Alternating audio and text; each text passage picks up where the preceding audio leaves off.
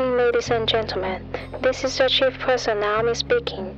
On behalf of Captain Sherry Cheng and his crew, we would like to welcome you on board Sherry Airline, flight number FM 74019. Thank you for choosing Sherry Airline. Shortly after takeoff, we shall be offering you a wonderful time. Should you need any assistance during the flight, please let us know. Thank you.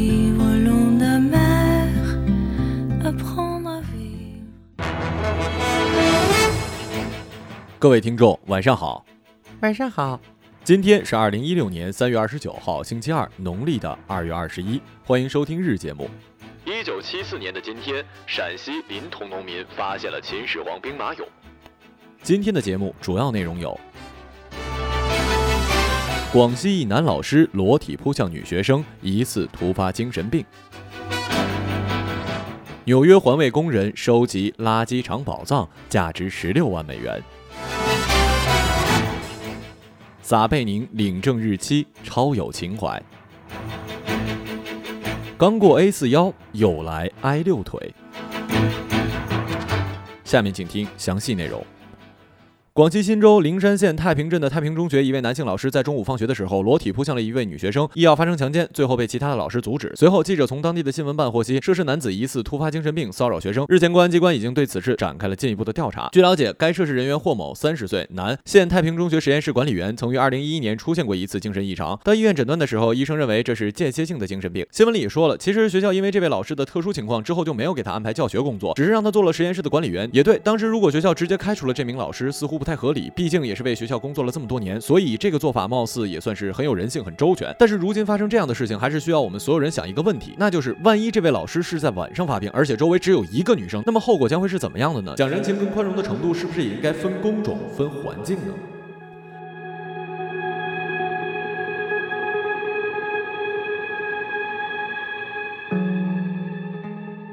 据英国的《每日邮报》三月二十七号的报道，在过去的三十年中，纽约环卫工人尼尔森·莫里纳从垃圾箱中拣选有价值的物品，并将它们保存在东哈莱姆的环卫仓库之中。如今，这里已经成为了垃圾场宝藏，藏品价值超过了十六万美元，约合人民币一百零四万。在环卫工在环卫仓库的二层楼上，整整齐齐摆放着数以千计的物品，包括照片、打字机、椅子、吉他、滑雪板等等。这些东西都是莫里纳在捡垃圾的时候捡出来的，仔细清理跟收藏了起来。这里乍一看像是一个跳蚤市场，但是所有的东西都是不出售的。莫里纳表示：“我称它为博物馆。九岁的时候我就开始捡垃圾，并。”继承了母亲从来不乱扔东西的习惯。莫里娜坚持每周来仓库两次，并且不让其他人照料这个仓库，包括同在环卫部门工作的儿子。其实没有真正意义上的废物，只是每一个人的需求不同罢了。对于老人来说，隐形眼镜就是废物；对女人来说，刮胡刀是废物；对于男人来说，姨妈巾也是废物；对于孩子来说呢，钱就是废物。那么，把你不需要的东西给别人，把别人看不起你的目光变成你往前走的动力，那么你就不是废物，甚至你也可以变成百万富翁。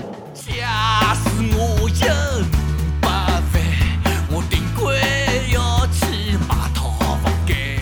三月二十八号，撒贝宁与加拿大籍的女友领证结婚，两人结婚照被网友曝光。不知三月二十八号对撒贝宁有何特殊的意义呢？一九九四年的三月二十八号，正是他收到北大录取通知书的日子。有超高能的网友翻出了去年年底小撒参加真人秀《了不起的挑战》时自曝出收到北大录取通知书的日期截图。一九九四年三月二十八号，我一生中最难忘的日子，人一辈子可能没有几个这样的瞬间了。突然一下子觉得，不知是幸福还是什么感觉，就像花儿一样。小撒虽然不是很帅，但是很招人稀罕。注意啊，我查过这个字读姓的时候读撒，不是撒哦。重点是有才华，一样啊，我。感觉呢，李白比国际章好，所以呢，请你收下我深深的祝福吧，以及打油诗一首：床前明月光，不是国际章，不需要重来，我会选李白。假使能重来，我要选李白。几百年前做的好坏，俗话说得好，三月不减肥，四月徒伤悲，五月徒伤悲，六月徒伤悲，七月徒伤悲。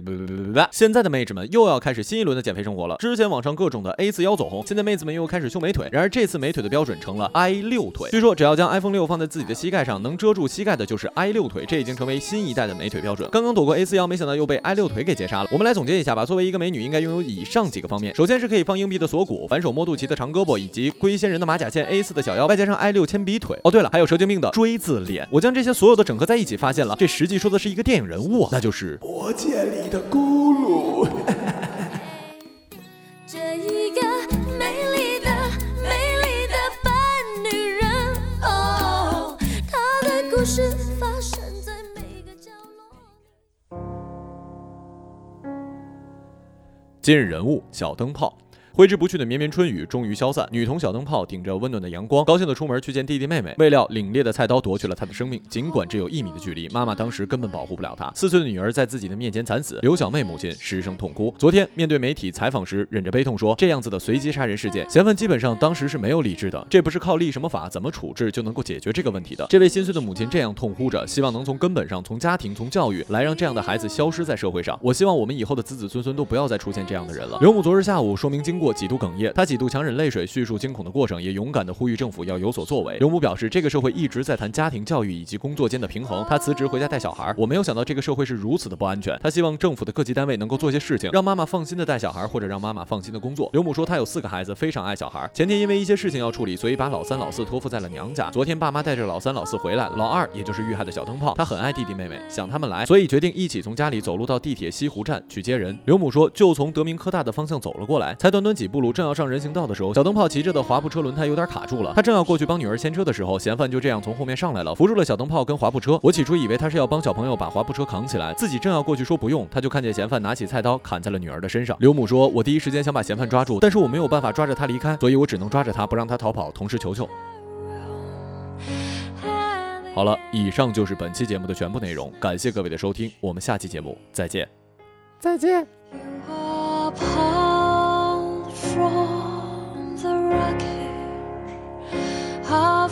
我想